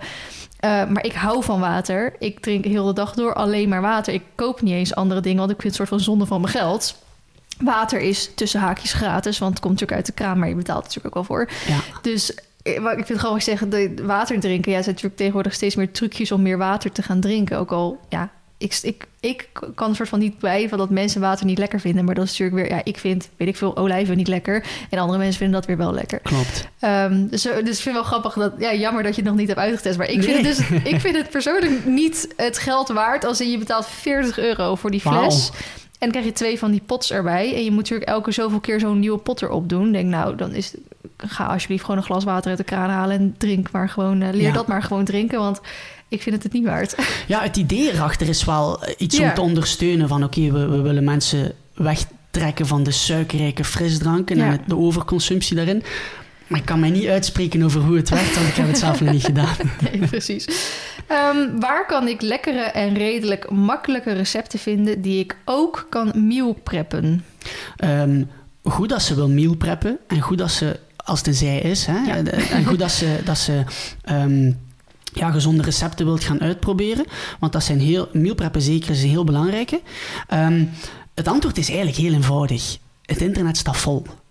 Maar dan komen we bij wat we de vorige keer zeiden. Omdat er zoveel informatie is, weet, je gewoon niet meer wat is het nu. Maar er zijn, als je op het internet gezonde recepten zoekt, oneindig veel websites. En dan eens gaan kijken, probeer een aantal dingen uit. De ene gaat wat meer focus zetten op de vetten. De andere gaat wat meer focus zetten op de koolhydraten. Maar in principe, aan C, zijn het wel allemaal gezonde recepten. En dan is het uitproberen en kijken wat dat lekker voor u is en wat dat smaakt voor u. Ja, want dat meal preppen, raad je dat dus aan? Ja, absoluut. Omdat als we kijken naar onderzoek, tijd vrijmaken in het weekend bijvoorbeeld, om als je kookt extra te koken voor de week erna, spaart u effectief tijd uit. En dan spreken we echt over uren tijd uit in de week. Ehm, dus veel mensen zeggen van ja, ik heb geen tijd om gezond te koken. Start met maaltijdvoorbereidingen. Dat kan heel eenvoudig. Als je s'avonds toch moet koken, snij al extra groenten voor de volgende dag. Of kook een paar eitjes. Of uh, kan van alles zijn. Hè? Snij uh, fijn, of knoflook. Weet je, die kleine dingen kunnen allemaal op voorhand, maar dat bespaart wel tijd. Ja, ik doe uh, HelloFresh. Heb je dat ook in België? We hebben dat ook in België. We hebben dat thuis ook even gedaan. Ja, maar niet meer? Nee. nee, maar dat is omdat ik graag kook. en dat is omdat ik mij houd aan mijn eigen recepten. Maar het is, wel, het is wel handig voor mensen die ja, niet veel tijd hebben om naar de winkel te gaan of dat niet graag doen. Ik word dus helaas nog steeds niet al deze jaren gesponsord door HelloFresh. Wij maken al jaren gratis reclame voor Want ik heb HelloFresh dus al drie jaar ongeveer. Ah, dus echt het eigen overweging Echt het eigen... En ik kan, ik kan gewoon niet stoppen. Ik, ik sta echt nogmaals niet gesponsord, achter het concept, zeg maar. Tuurlijk ben je duurder uit met HelloFresh kopen dan dat je gewoon dezelfde ingrediënten in de winkel haalt. Maar dan krijg je weer het volgende. In de winkel koop ik er ook nog een zak chips bij. Dan koop ik ook nog dit, koop ik ook nog dat, koop ik ook nog dit. Klopt. En uiteindelijk ben ik veel duurder uit. Want nu hoef ik alleen, nou krijg ik HelloFresh thuis. Uh, het zijn drie gerechten. Ik um, ben, als ik alleen ben, kan ik er dus zes dagen van eten eigenlijk vaak. En hoef ik dus één dag in de week nog voor iets anders te zorgen. Nou, dan eet ik of bij mijn schoonouders of bij iemand anders. Of ik haal een keer wat. Of ik eet nou, gewoon een keer brood of soep of zo. Um, en ik hoef alleen nog maar naar de winkel om een brood en mijn beleg en af en toe een keer iets voor lunch of zo te halen. En that's it. Uiteindelijk ben ik veel goedkoper uit. Maar daardoor uh, hoef ik dus niet meer gerechten en recepten op te zoeken. Want dat vind ik ook echt vreselijk. Ik ben inderdaad ook zo iemand. Ja, ik heb zes kookboeken op de plank staan, maar ik heb er nog nooit eentje open gedaan. Je bent niet alleen, Feline. Je bent niet alleen. Nee, precies. Dus um, Zeker, ik eet vegetarisch. Dus dan is het ook altijd weer wat moeilijker. Denk je van tevoren, terwijl als je op een gegeven moment HelloFresh hebt gehad. Ik heb echt leren koken door HelloFresh. Ik weet nog heel goed toen ik... Uh, het is wel heel, heel erg gesponsord stukje dit. Maar uh, ik heb, uh, toen ik op kamers ging, toen ik ging studeren... toen moest ik echt googlen, hoe kook ik broccoli? Heb ik echt een YouTube-filmpje gekeken. Hoe kook ik, hoe bak ik een ei? Hoe, weet je, ik ik heb thuis ook nooit leren koken, want ik vond het niet leuk. En als je het niet leuk vindt, ja, dan doe je het ook niet. Dus ik heb wel natuurlijk al die studentenmaaltijden, gewoon heel veel pasta en dat soort dingen gegeten. Totdat ik HelloFresh ging doen. En ik heb letterlijk leren koken door HelloFresh. Ik wist echt niet dat je bijna al je gerechten met ui en knoflook begint, weet je wel. of dat je inderdaad ook kruiden kan gebruiken. Of dat je, en vooral vegetarisch dus. Uh, ja, ik ben daar dus heel erg uh, fan van. Maar goed, dat uh, moet je ook maar natuurlijk net kunnen en willen en zo. Volgende vraag. uh, wat zijn gezonde alternatieven van ongezonde snacks? Uh, goeie vraag. Ook daar zijn er talrijke in. Ik ga eerst het saaie antwoord geven. Groente, fruit, noten, yoghurt, zadenpitten, hè, dat is het saaie antwoord. Mm. Um, anderzijds, ik ben een grote voorstander van eerst te gaan kijken, oké, waarom eet je chocolade, koeken, chips enzovoort? En als je er te veel van eet, want ik heb geen probleem met het eten van een chocolade. Het gebeurt soms dat ik dagelijks een stuk chocolade eet, omdat ik dat lekker vind. Mm. Maar ik ga er niet meer in overdrijven. Vroeger als ik uh, van de voetbal terugkwam en ik had een match en we hadden verloren, dan was ik zodanig gefrustreerd dat ik in de pizzeria ging stoppen, dat ik dan nog pot Ben Jerry's ijs thuis had liggen, dat ik me zo had over te eten. dat heb ik niet meer, dat wil ik niet meer. Maar ik eet wel nog chocolade en ik vind dat dat moet kunnen. Sommige mensen gaan obsessief op zoek naar alternatieven, maar er is niets mis met chocolade te eten of een potje chips. Dus dat is de vraag die je moet stellen van, hoeft het per se een alternatief te hebben? En dan zijn er zaken je hebt koeken die, um, de droge koeken bijvoorbeeld, kruimelige koeken, die gaan minder vet bevatten. Bij ijs heb je bijvoorbeeld sorbet, dat minder vet bevat dan gewoon roomijs. Dus er zijn wel van die, van die uh, alternatieven daarin. Maar ik vind het belangrijk om eerst na te denken van, oké, okay, hoeft dat per se als ik toch maar sporadisch is een chocolaatje ja. eet of chips eet? Of... Ja. En uh, wat vind jij trouwens bijvoorbeeld van alcohol of zo? Want dat is natuurlijk ook... Daar is wel soort van bekend dat mensen daar ook van aan kunnen komen. Ja. Um, maar betekent dat dat je dan nooit meer alcohol mag? Of inderdaad één glaasje per dag? Of hoe zit dat dan precies? Ook een goede vraag, omdat dat een verborgen caloriebron is. Heel vaak zijn dat de calorieën die ook voor extra gewichtstoename zorgen. En als je die er een stuk in kunt minderen, ook wel mooie resultaten oplevert. Nu, um, als je geen alcohol drinkt, moet je geen alcohol gaan drinken. In die zin, er zijn soms studies die dan zeggen: oh ja, eh, een glas rode wijn is goed voor de hart- en bloedvaten. Oh, ja, ja. Er is geen enkele arts of diëtist die u gaat verplichten een glas rode wijn te drinken voor uw hart- en bloedvaten. Daarvoor hebben we ook fruit en groenten en volle granen. Hmm. Als je alcohol drinkt, is het best om het in mate te gaan doen. Um, er zijn er verschillende criteria over, maar een regel die ik voor mezelf toepas is ik probeer te kiezen voor kwaliteit in plaats van kwantiteit. Als ik een glas wijn bestel op restaurant, dan pak ik een goed glas waar ik echt van kan genieten, dan dat ik een volledige fles zou nemen. Uh, op kerst is dat natuurlijk een ander verhaal en dan gebeurt dat wel eens dat dat te veel is. Nieuw ja, oké, okay. we zijn ook maar mensen. Maar mijn basis is altijd, als ik kan kiezen tussen kwaliteit of de hoeveelheid, ga ik altijd voor de kwaliteit. Ja, en uh, nog, ik kom allemaal vragen in mij op. Hè. Uh, je had net over restaurant. Wat ik bijvoorbeeld een keer van iemand heb geleerd die volgens mij een anorexia heeft gehad. En um, als er bijvoorbeeld in een restaurant kwam, dan krijg je natuurlijk een portie voorgeschoteld... waarvan die kok of die, dat restaurant vindt dat, dat, dat jij dat moet kunnen eten. Uh, we willen natuurlijk aan de ene kant met z'n allen niet aan voedselverspilling doen... Maar hoe sta jij er tegenover van ja, soms dan zit je al vol, maar dan heb je net dat laatste stukje niet op en dan wil je dat toch opeten, want je wil een soort van dankbaarheid tonen. Het was lekker, het is op, weet je wel. Ik heb dat dus sinds ik eigenlijk die podcast heb geluisterd en eigenlijk zoiets heb van nee, ik hoef het niet op te eten. Als ik vol zit, waarom bepaalt dat restaurant dan dat ik dat nog moet eten? En ik zeg er ook altijd bij, dat zo voel ik me dan toch weer een beetje verplicht toe van als dan uh, degene die borden ophaalt en ik zeg het was echt hartstikke lekker, maar ik zit propvol, weet je wel. Maar ja, hoe, hoe ga je daarmee om? Ja, hoe, hoe, kijk je daar tegenaan van moet je dat opeten of zeg je nee, je moet echt gewoon eten wat je zelf wil en de rest gewoon lekker laten staan? Ja, dat is een mooie situatie waarin veel mensen zich in herkennen, inclusief mezelf. ik ga graag gaan eten en je merkt altijd zo wat weerstand van laat ik dan nu liggen of niet. Ik ga u mijn truc en mijn denkwijze daarin delen en dat ik ook vaak meegeef aan anderen. Um, het is een mooi voorbeeld van de echte ik en de valse ik. De echte ik zegt ik zou dat beter niet meer opeten, want ik heb genoeg, ik zit mhm. vol. De valse ik zegt, ja, maar wat gaat de ober denken als hij dat terug meeneemt? Of mijn tafelgenoten, wat gaan die daarvan vinden? Je luistert naar je echte ik, omdat dat de stem is die weet waar dat je doel ligt en waar dat je naartoe wilt werken. De valse ik stelt een vraag. Is dat zo erg als ik nu dit laat liggen? Hoef ik mij hier schuldig over te voelen? Waarom zou ik dit nu nog moeten opeten? En door die vraagstelling gaat je tot tegenargumenten komen. En dan kan het zijn, maar nee, ik heb echt genoeg, ik wil het niet. Maar dan moet je leren aanvaarden dat dan ligt het buiten uw handen. Mhm. Hoe dat de ober erop reageert, is niet uw verantwoordelijkheid. Hoe dat uw tafelgenoten daarop reageren, is niet uw verantwoordelijkheid. Uw verantwoordelijkheid is, als ik straks van tafel ga, wil ik een goed gevoel hebben en wil ik mij niet schuldig voelen. En vooral misselijk eten, dat heb ik heel vaak. Ja. Dan ga ik mezelf misselijk eten. en dat is jammer, omdat je uiteindelijk wel weet van... Ik ik weet wat ik moet doen en ik zou hier beter stoppen. Maar door de gedachtegang van ik ga onbeleefd zijn als ik het laat liggen, of uh, de tafelgenoten gaan me minder gezellig vinden. Het is die gedachtegang, die valse ik, die u uiteindelijk toch dat stuk laat opleten of die portie opeten. Terwijl dat geven gewoon een, een, een, hoe noemen ze dat? Een, uh, een doggybag of een, oh, ja, dat je het eventueel gewoon mee naar huis kunt nemen. Of je zegt gewoon nee. Goeie. Of je zegt gewoon nee. Uh, dit is misschien een beetje pittiger, maar denk wel goed om uh, bespreekbaar te maken. Hoe voorkom je een eetstoornis bij het denken over eten? Oké, als je. Een kleine verduidelijking daarin: er zijn verschillende soorten eetstoornissen. Je hebt het in, in de stuk de, de anorexia-vorm en, en dergelijke. En je hebt het ook in de tegenovergestelde vorm, dat je echt gaat overeten en daar geen controle over hebt.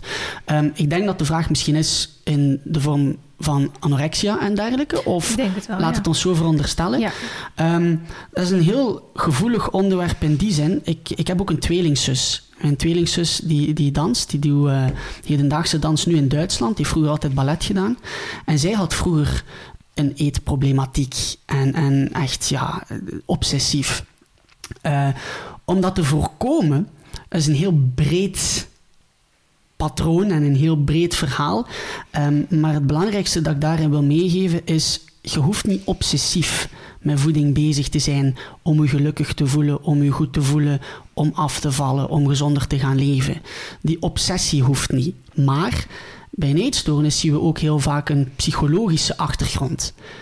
En dus is het gaan kijken, oké, van waar komt dat? Ja, het is vaak meer echt een mentale ziekte natuurlijk. Ja, en eten wordt een soort uiting van. Um, dus het is een combinatie van die twee, van oké, hoe kan ik met dat psychologische aan de slag? En van waar komt het dat ik die uiting doe, hè, dat, dat gedrag vertoon? En hoe kan ik met voeding dan uiteindelijk ja, mezelf letterlijk gaan aansterken? Om um, niet alleen maar verder en verder en verder weg te, te zakken. Ja. ja, ik ken hem, nou, anorexia is dan het grootste voorbeeld natuurlijk. Ik ken hem ook vanuit, uh, we hebben met mijn zus hebben we een podcast opgenomen. Um, die heeft een burn-out gehad. Okay. En uh, toevallig een ander familielid die zit in dezelfde situatie als haar, maar dan heel anders. Uh, zei: Ik ben even het woord ervoor kwijt, maar dat je een angst voor overgeven hebt. Oké. Daar heb je een bepaald soort woord voor. En um, wat er dan gebeurt, dat heeft niet echt iets met die burn-out. Ja, ook wel weer wel, maar goed, een ander verhaal. Je gaat op een gegeven moment, je durft niet meer te eten, omdat je bang bent dat je misselijk wordt. En als je misselijk wordt, ben je bang om over te gaan geven. Dat heeft dus niet per se, denk ik hoor, ik weet er niet heel veel vanaf natuurlijk. Met de anorexia-vorm te maken. Maar dit is misschien weer een ander uh, probleem natuurlijk. Heb je daar ook bepaalde ervaringen mee, mensen of? Zelf in de praktijk niet. Um, omdat ik me niet focus op eetstoornissen of angstgerelateerde zaken die met voeding een kunnen hebben. Dus dat is niet mijn specialisatie. Um, maar wat ik wel weet, je, je, je, hoeft niet per se een eetstoornis te hebben, of dat voorbeeld wat je nu geeft, om op zoek te gaan naar, oké, waarom vertoon ik dit gedrag? Het hoeft niet in de extreme te gaan. Heel veel mensen hebben gewoon psychologische aanleidingen om die zak chips te nemen. En dat hoeft geen rocket science antwoord te zijn. Het kan heel vaak puur uit ontspanning zijn mhm. en dat het er ligt. Maar op zoek gaan naar dat gedrag is wel belangrijk. Bij een eetstoornis heb je daar echt specialisatiebegeleiding in nodig, omdat dat vaak veel dieper zit en dat dat ook ja, een stuk aangepakt moet worden natuurlijk. Ja, ja, bij mijn zus, die heeft dus op een gegeven moment voedselvergiftiging gekregen van een sushi, uh, sushi-restaurant, waardoor ze echt moest overgeven natuurlijk. En toen kwam ze er dus achter, oh, eigenlijk is overgeven helemaal niet zo erg, weet je wel. Dus die is er op die manier achter gekomen en is daarvan afgekomen. Maar dat lijkt me best wel lastig inderdaad. Hey, we hebben het heel veel gehad nou, over alles omtrent... Uh, nou, zelfacceptatie, zelfliefde, patronen doorbreken, et cetera. Maar hoe werkt afvallen dan echt? Nou, we hebben het net al gehad, het is niet calorieën tellen. Uh, timing is voor iedereen verschillend. Ja, kan je een paar casussen opnoemen of iets waar, hoe iemand nou echt kan afvallen? Ja. Als diegene dat wil. Ik, ik, eh, voor de mensen die nu een, een mega sexy antwoord verwachten en zoiets revolutionair, die mensen ga ik teleurstellen. Um, als we kijken naar afvallen, tot in de kern van de zaak. Afvallen komt voort uit uw calorieinname te verminderen en uw verbruik te verhogen. Nu, hoe vermindert je calorieinname? Dat is niet alleen minder eten, maar dat is ook zorgen dat je honger en je verzadigingshormonen hun werk doen. Dat is ook zorgen dat je voldoende ontspanning krijgt, omdat je dan anders misschien in emotioneel eten terechtkomt. Dus er zijn verschillende factoren die belangrijk zijn om je calorieinname te minderen. Uw verbruik verhogen is niet alleen meer bewegen, dat is ook opnieuw voldoende gaan slapen, dat je lichaam voldoende rust krijgt. Dat is gaan kijken, oké, hoe zit mijn verbranding in rust, in gewone activiteit. Dus er zijn verschillende lagen per rubriek. Maar in de kern van de zaak, als we puur kijken naar onderzoek, we kunnen dat nooit 100% zeker zeggen, want wetenschap is altijd nooit 100%. Um, ehm, maar wat de meeste wetenschappers erover eens zijn, is dat gewichtsverlies afkomstig is van minder calorieinname, hoger verbruik. Hoe dat je dat doet, opnieuw, of dat dat nu mijn keto-principe is, of mijn gewone normaal eetpatroon, of mijn intermittent fasting, je valt niet af door per se keto. Je valt niet af door per se intermittent fasting. Je valt af omdat je calorieën hebt geminderd en je verbruik hebt verhoogd. Um, dus dat is één. Twee, er zijn een aantal, als we puur kijken naar voeding dan bijvoorbeeld, er zijn een aantal um, parameters die belangrijk zijn. Voldoende water drinken, Um, ons lichaam bestaat over het overgrote gedeelte van water, superbelangrijk. Aanvoer van voedingsstoffen, afvoer van afvalstoffen. Um, fruit, groenten, niet alleen voor de vitaminen en mineralen, maar voor de vezels, die zorgen voor verzadiging, die ook zorgen voor een goede darmgezondheid, want onze darmen zijn ook heel belangrijk daarin. Um, als we dan kijken los van voeding, hebben we beweging. En daar zijn verschillende theorieën over. De ene zegt meer cardio, de andere zegt meer high-intensity workouts. Ik zeg, focus eerst op meer beweging en hoe dat, dat dan tot uiting komt, dan zie je dan wel later. Mm. Maar meer beweging is belangrijk. Voor de mensen die vaak wandelen, als je wandelen ziet als een beweging, dan heb ik het over doorstappen. Dan heb ik het niet over slenteren. Niet met de hond zo, la la. Ja, ja dus echt wandelen. Mm en slaap is iets wat dat heel erg onderschat wordt. Uh, ik zei het al met die calorieinname en met verbruik, maar voldoende slapen is super belangrijk. Dus als we dan een stukje samenvatten, de basis is voldoende slaap. Dan heb je voeding, dus waardoor je calorieinname kunt minderen. Dus de focus op volwaardige voeding in plaats van bewerkte voedingsmiddelen. Beweging staat daarnaast. En daarbovenop heb je mindset. Hoe kijkt je naar jezelf? Hoe verandert je gewoontes, zelfliefde, zelfacceptatie enzovoort? Ja. En hoe zit het dan bijvoorbeeld met aanleg? Want um, uh, ik kan echt eten wat ik wil. En het maakt echt geen zak uit. Ik zal nog eerder afvallen dan aankomen. Ook al ben ik ja, ik wil eigenlijk niet per se in getallen praten, want ik vind dat niet mensen dat moeten vergelijken met elkaar. Maar ik doe het nu even voor mijn voorbeeld. Ik, wat ik zeg, ik heb eigenlijk altijd een te lage BMI gehad. Ik zat altijd tot echt een, nou, twee, drie jaar geleden rond de 52 kilo. wat voor mij best wel gewoon licht was. Ehm, en ik heb dus van de week heb ik zo'n meting gedaan bij de sportschool. Zo'n nulmeting met hoeveel vet je hebt, hoe, nou bla bla. En toen woog ik dus 58 kilo. En ik dacht echt, yes. Omdat ik voor het eerst in mijn leven een soort van op gezond gewicht zat. Ja. Ehm, maar hoe zit het dan met aanleg? Want eh, sommige mensen hebben, denk ik, vanuit de ouders bijvoorbeeld aanleg om eh, sneller dik te worden of een brede bouw te hebben. Hoe zit dit, dat dan bijvoorbeeld? Dat is een super goede vraag. En ik vind het ook fijn, Feline, dat je zegt van eh, je moet je niet spiegelen aan de cijfers. Nee. Hè, Je noemt nu een cijfer op, maar iedereen heeft zijn en of haar eigen lichaam en haar eigen leven. Dus ik vind het wel mooi dat je dat zegt. Ehm, naar aanleg toe. Ehm, er zijn studies die kunnen aantonen dat er genetische factoren zijn. Maar als je die vergelijkt met iemand die bijvoorbeeld ehm, genetisch meer aanleg heeft ten opzichte van iemand anders, dan spreken we niet over 500 calorieën verschil. Het zijn wel kleine verschillen die een rol spelen natuurlijk, maar het is niet zo dat ehm, iemand dan geen gewicht meer kan verliezen omdat het in de genen zit. Ehm, als je dan spreekt over de ouders en dergelijke, hetgeen wat dat, althans dat is mijn ervaring daarin, hetgeen wat dat overgegeven wordt van ouder tot kind, zijn de gewoontes. En gewoontes kunnen tot vier generaties teruggaan. Dus je hebt gewoontes van je ouders, hun ouders, hun ouders en tot de vierde generatie terug. De periode tussen 0 en 7 jaar is een superbelangrijke periode, omdat een kind in die leeftijd nog geen filter heeft. Dat pakt maar op. Dus als je ehm, bij de tandarts gaat als driejarige, ik zat ooit eens bij een tandarts, echt gebeurd verhaal, en er, staat een, er komt een driejarige buiten samen met zijn papa. En ik hoor die papa zeggen, Louis, super flink geweest. En Louis was een beetje lastig en hij was aan het wenen. En die papa zegt, Louis, super flink geweest, maar kijk, doe je jas aan. En als je je jas aan doet, dan krijg je een koek. Dus wat doet je? Je prent, en als dat patroon zich herhaalt, je prent in Louis op die leeftijd zijn hoofd van, koek is een beloning. Ja.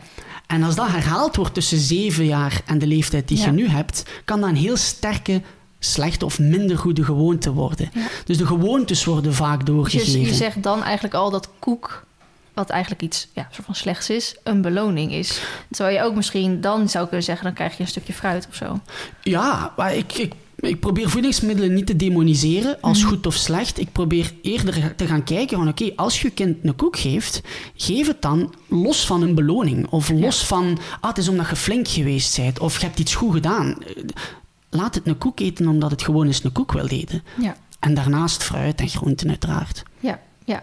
En met fruit, hè, want je fruit heeft natuurlijk fruitsuikers. Eh, dat is, ja, ik heb ook de verhalen gehoord dat mensen zeggen dat fruit juist slecht is, want daar zitten ook suikers in. Hoe zit dat dan? Ja, je stelt mooie vragen.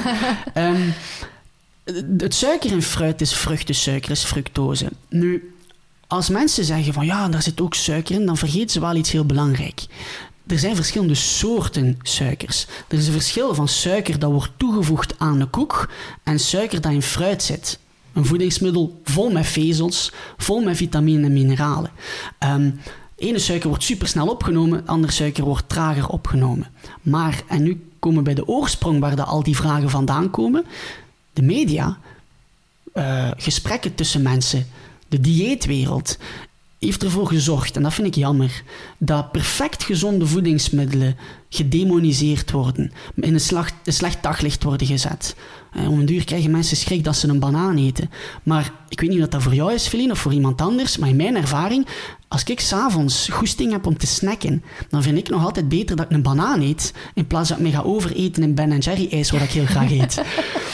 Ja, Dus, dus eh, we moeten een beetje opnieuw de details niet alleen gaan, gaan, op gaan focussen en daar, ons daarin verliezen. We moeten echt naar ja, gewoon het vogelperspectief gaan kijken. ja nou, je dan nu dat voorbeeld met de banaan, maar ik weet het ook met brood. Want Ja. daar zitten koolhydraten in. En heel veel mensen zijn anti-koolhydraten. Ehm, hetzelfde geldt voor, eh, eh, wat ik nou laatst, Eh, suikers. Mensen zijn, die, die willen helemaal volledig suikervrij eten. En dat, dan, dat wordt, is best lastig, want bijna overal zit suikers in. Wat ze wel vaak merken is dat ze er veel... Dus in het begin ehm, word je heel moe ervan, want je lichaam wil natuurlijk die suiker hebben. Ehm, maar ja, als je dat doorbroken hebt, krijg je juist heel veel energie. Dus hoe zit dat dan weer met koolhydraatarm of suikerarm eten? Ehm, koolhydraten aan zich zijn niet slecht. Alles is afhankelijk van de soort koolhydraat. De koolhydraten in volkoren brood zijn anders dan in wit brood. Ehm, de koolhydraten in een koek zijn anders dan in volle granen. Dus dat is iets wat vaak vergeten wordt. Niet alle koolhydraten of suikers, wat dat vaak een synoniem is, zijn dezelfde. Er is niets mis met volle granen. Er is niets mis met volkoren brood. Wat dat we wel vaak zien, is dat we daar vaak te veel van kunnen eten. En dan kun je aan het voorbeeld denken dat je naar de bakker gaat voor een lekker vers brood en dat staat daar dan en je kunt daarvan blijven eten. Dat is soms het nadeel. En de belegsoorten die we gebruiken is soms het nadeel. Maar aan zich niets mis met brood. Is, zijn er bepaalde soort belegsoorten die je aanraadt? Of is het gewoon inderdaad weer...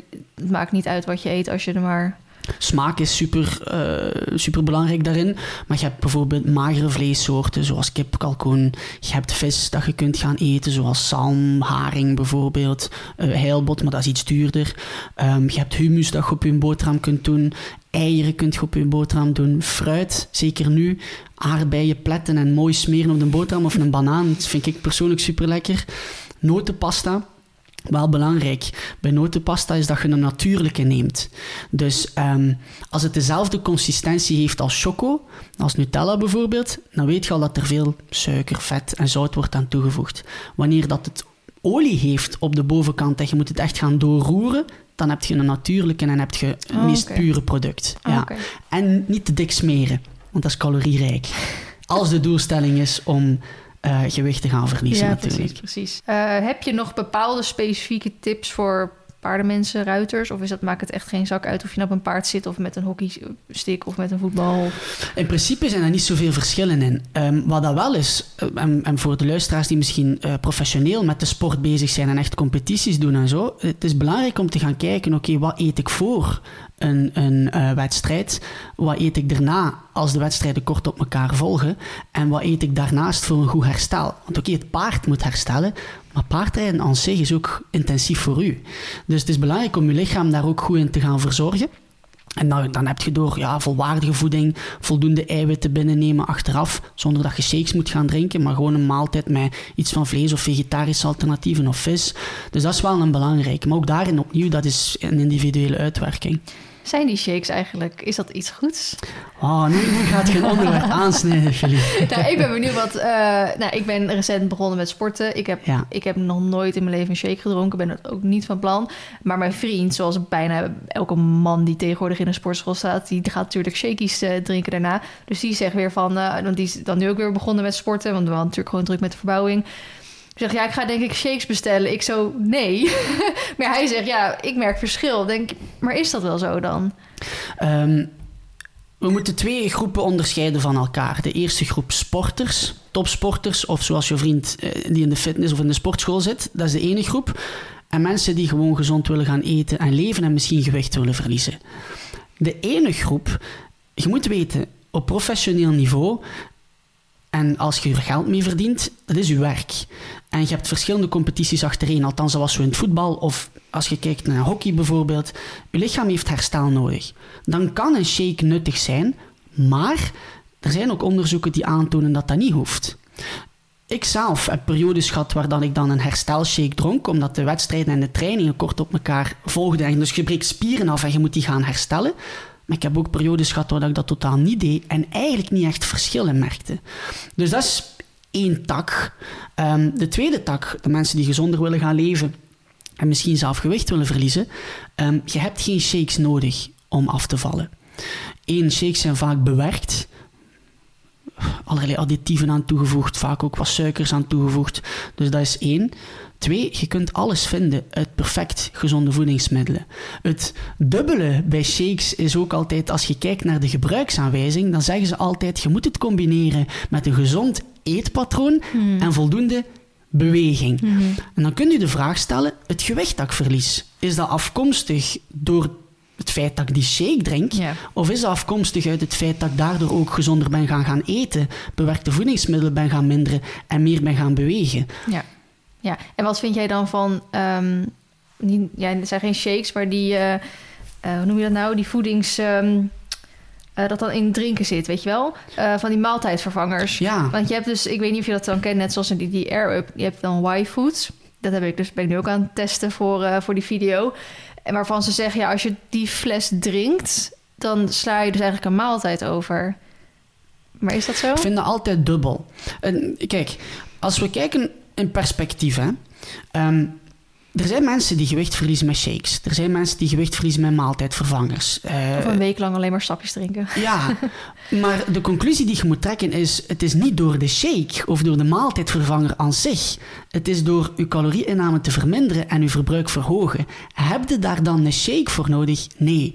Maar waarom doen de meeste mensen dat? Eén, omdat ze snel resultaat willen.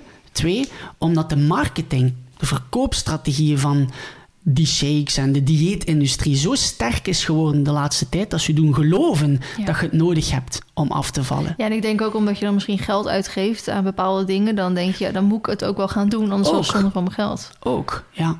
Dus er zijn redenen waarom het kan werken, maar je hebt het niet nodig om het te doen werken. Je kunt perfect met een gewoon eetpatroon, voldoende beweging, voldoende slaap, die parameters die we daarnet besproken hebben, mm.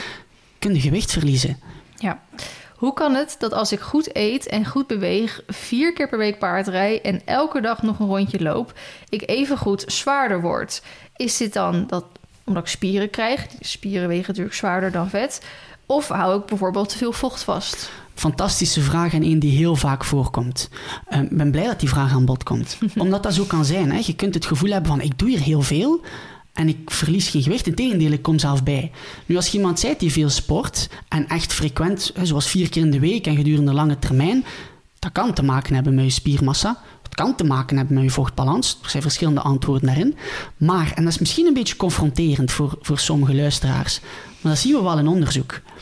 Ehm, en dat is zowel bij mij, dat is zowel bij jou, dat is als mens eigen, dat wij onderschatten wat dat we innemen van voeding en calorieën en overschatten wat dat we doen van verbruik.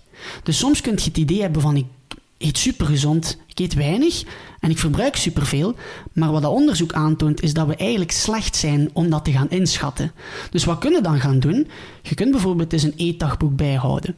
Uit nieuwsgierigheid, niet vanuit het mm. oordelen, maar uit nieuwsgierigheid van wat eet ik allemaal op een dag? Wat eet ik in een week? En heel vaak, althans dat is zo voor mij en voor de mensen die ik begeleid, kom je tot bepaalde antwoorden. Van, ah, misschien is mijn alcoholinname te groot. Of, ah, misschien heb ik daar dan toch te veel gegeten. En misschien is dat een patroon dat zich herhaalt, dat ik s'avonds toch met die zak chips daar kruip. En, dus je wordt je bewust van een aantal dingen. Hetzelfde naar beweging. Je kunt veel de trap nemen en veel wandelen terwijl je aan het winkelen bent. Maar dat is wel nog een dat is supergoed. Maar mhm. dat is nog een ander verhaal dan doorstappen en echt als beweging te gaan zien. Ja, nou, dat is natuurlijk hetzelfde met paardrijden. Want er zijn, er zijn een aantal mensen die zeggen dat paardrijden natuurlijk geen sport is, omdat je alleen maar zit op het paard. Ehm, maar ik denk ook zeker als je echt aan het hobbelen bent, zoals ik dat vaak noem, of gewoon recreatief rijden. Tuurlijk, je verbruikt echt wel wat, maar dat is denk ik wel anders dan dat je echt een zware training inzet vier keer in de week. Dus dat je kan niks ten nadele van de persoon die dit natuurlijk ingestuurd heeft, maar vier keer paardrijden per week zegt niks denk ik toch? Nee, en dat klopt ook. Het is een beetje vergelijkbaar met dat wandelen. Je kunt alle dagen wandelen, maar als dat naar de winkel is of naar de, naar de, naar de, de post is, of, ja, of met de hond, supergoed hè? Ook voor haar die vier keer in de week, dat is super hè? Dat, dat, dat heb je nodig.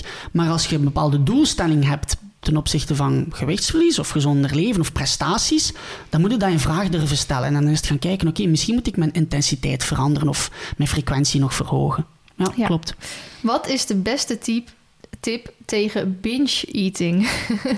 Dan We hebben niet meer binge-watchen tegenwoordig, maar binge-eten. ja, dat is iets heel, heel gevoelig ook, omdat dat, eh, mensen die daarmee te maken krijgen, die hebben soms het gevoel echt de controle te verliezen. Ehm, de belangrijkste tip die ik kan geven in, in, in, in, deze, in dit voorbeeld, is op zoek te gaan naar uw triggers. Gelijk dat we daarnet besproken hebben. Wat triggert u om uiteindelijk in die binge-eating te komen? Is dat een gevoel? Is dat een plaats? Is dat een tijdstip? Zijn dat personen? Is dat werkdruk? Wat is dat? En bewustwording is meestal de sleutel tot verandering, omdat je dan patronen gaat kunnen zien. Ja, ik zie trouwens even als aanvulling, zie ik hier bijvoorbeeld ook een vraag hoe je stopt met eten als je verveeld bent, maar geen honger. Ik denk dat dat een beetje hetzelfde ja, is. Dus de verveling is de trigger. Dat duwt u een stuk in eten om verveling is een oncomfortabel gevoel. Je wilt dat wegwerken als mens zijnde. En voeding is daar de perfecte oplossing voor geworden. Het is goed dat je bewust bent dat verveling de trigger is. En dan ga je gaan kijken, oké, ik maak een lijst met allemaal zaken die ik kan doen als ik mij verveeld voel. film kijken, schilderen, paardrijden De enzovoort. De was opruimen. Koken. Ja, en dan niet de verwachting hebben dat je in één keer 180 graden iets anders moet gaan doen. Nee, je probeert gedurende 14 dagen. Ja. En kijken wat dat doet. Ja. Ehm, we zijn al eh, bijna anderhalf uur bezig. Dus ik, eh, Feline, maar je, je moet je tijd respecteren. Hè? nee, nee, maar ik vind het... eh, ik vind, ik, ik, wat jij ook zegt, kan hier rustig drie uur over praten. En ik vind het altijd heel bijzonder om gewoon iedereen's vragen... zoveel mogelijk in ieder geval te beantwoorden. Ja, dus me vandaar leuk. scroll ik soms er even een beetje doorheen... om te kijken, oh, deze vragen hebben we al redelijk beantwoord... en deze vragen nog niet. Ik vind deze wel heel grappig. Ik weet ook niet of jij er een antwoord op hebt... maar ik weet wel dat heel veel mensen dezelfde, hetzelfde probleem hebben. Heel random. Ik ben totaal niet dik of zo... maar ik wil van mijn onderkin af. Wat kan ik daar tegen ja, doen? maar dat is een voorbeeld. Eh, je- mensen zeggen, ik wil mijn, van mijn onderkin af, of ik wil de kwabben onder mijn armen minder, of mijn buik moet strakker. En ik snap dat wel. Je hebt een bepaald beeld van jezelf dat je, ja, je omschrijft als, oh, dat zou mijn ideaal beeld zijn. Ja, ja. Ik heb dat ook. En weet je, dat is heel menselijk. Ehm, alleen ons lichaam werkt zo niet. Als we kijken naar hoe ons lichaam vet verliest, de plaatsen waar dat die het verliest, kunnen we helaas niet kiezen. Althans, dat, is, dat is wat dat het onderzoek nu aantoont. Dus of dat dan nu rond de kin is of rond de buik, of daar hebben we minst invloed op. Rond de buik en de billen enzovoort kunnen we wel verstevigende oefeningen doen om alles een stukje strakker te maken, maar puur een deel van het lichaam targetten en zeggen van daar wil ik nu een keer het vet gaan verliezen, Ja. Dat is Nou ja, je hebt toch tegenwoordig hoor, dat je zo vet kan laten wegzuigen. En dat dan op andere plekken in je lichaam. eh, Ja, mijn mening is, iedereen moet doen dat hij zich het best bij voelt. En als Mhm. iemand zich comfortabel voelt om dat te doen, wie ben ik om te zeggen dat dat niet mag? ja. Maar ik denk dat ik een, een antwoord heb gegeven op die vraag nu hier. Eh, het lichaam kiest zelf waar, die, waar dat die het vet verliest. ja, precies.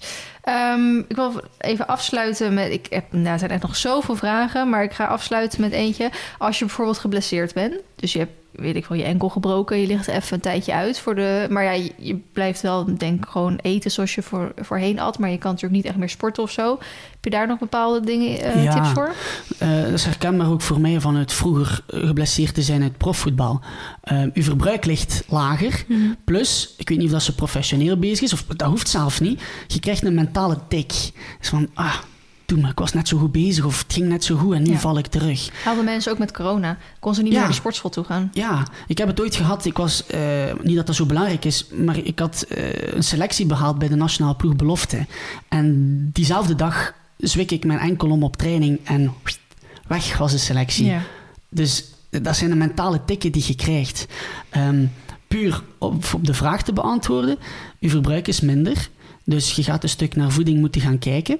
Maar ehm, er zijn veel dingen die je wel nog gaat kunnen doen. Alleen moet je mind erop zetten. Als de valse ik zegt van, ah, ik heb nu iets aan mijn knieën of ah, mijn, mijn, mijn enkel is gebroken, ik kan niet meer sporten. Klopt dat wel? Je kunt nog altijd aan je bovenlichaam werken. Ja. Al moet je zo met, een- met een armfiets bezig zijn. Snap je? Dus er zijn Ja. oplossingen. Alleen je moet je mind openzetten om tot die oplossingen te komen. En je extra focus op voeding zetten als het doel is om op gewicht te blijven in die periode. Omdat je anders misschien te veel in, in extra calorieën komt ten opzichte van het verbruik dat nu lager Ja. is. ja, je hoort ook wel eens bijvoorbeeld mensen die scoliose hebben of reuma. Dat ze dan zeggen dat ze daarom niet kunnen sporten. Ik weet niet of jij daar iets over weet. Ik ben er niet vertrouwd mee met, met eh, die klachten. Ehm, wat ik wel weet, ik heb bijvoorbeeld mensen begeleid die ehm, CVS hadden, eh, dus eh, vermoeidheidssyndroom, eh, fibromyalgie. En die denken ook heel vaak, ik kan niet meer sporten, want ik ben te moe. Er Mhm. was een vrouw waarbij dat zo was ingebakken van, ik kan niet meer sporten, ik ben echt moe. En dat is ook zo, die zijn ook effectief moe en hebben geen energie. Maar ik, me- ik heb met haar aan die mindset gewerkt van, oké, dat weten we nu. Er zijn heel veel dingen die je niet meer kunt doen. Ja. Maar als je zo focussen op wat dat wel nog kan en open staat om dat te proberen, je gaat versteld staan wat er nog mogelijk is. En die wandelt nu alle dagen. Mijn papa is chronische rugpatiënt. Heeft jaren aan de morfine en alles gezeten. Zware pijnstilling. Had nooit gedacht dat hij nog naar de fitness ging gaan. Hij gaat nu drie of vier keer in de week naar de fitness. Hij zit niet te boksen. hij, hij, hij heft geen gewichten.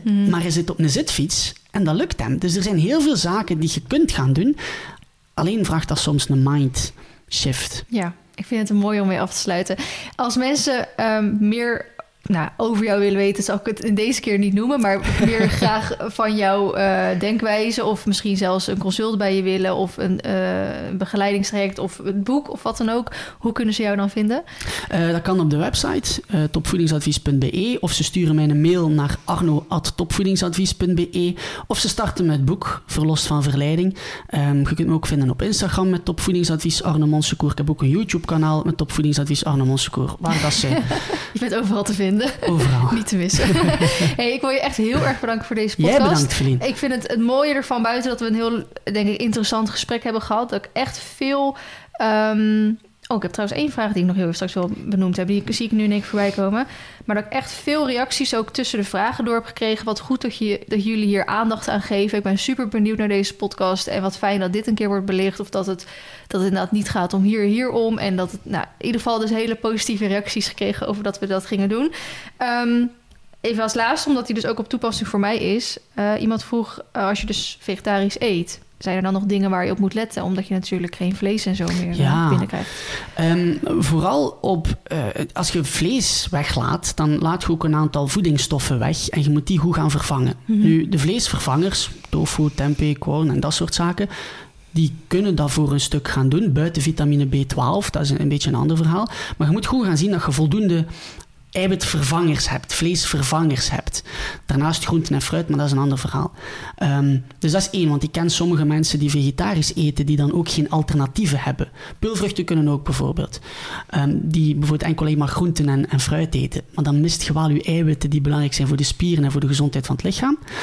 Um, Waar zitten die eiwitten bijvoorbeeld voor in? Peulvruchten. Uh, als je kijkt naar vleesvervangers, tofu, tempeh, korn...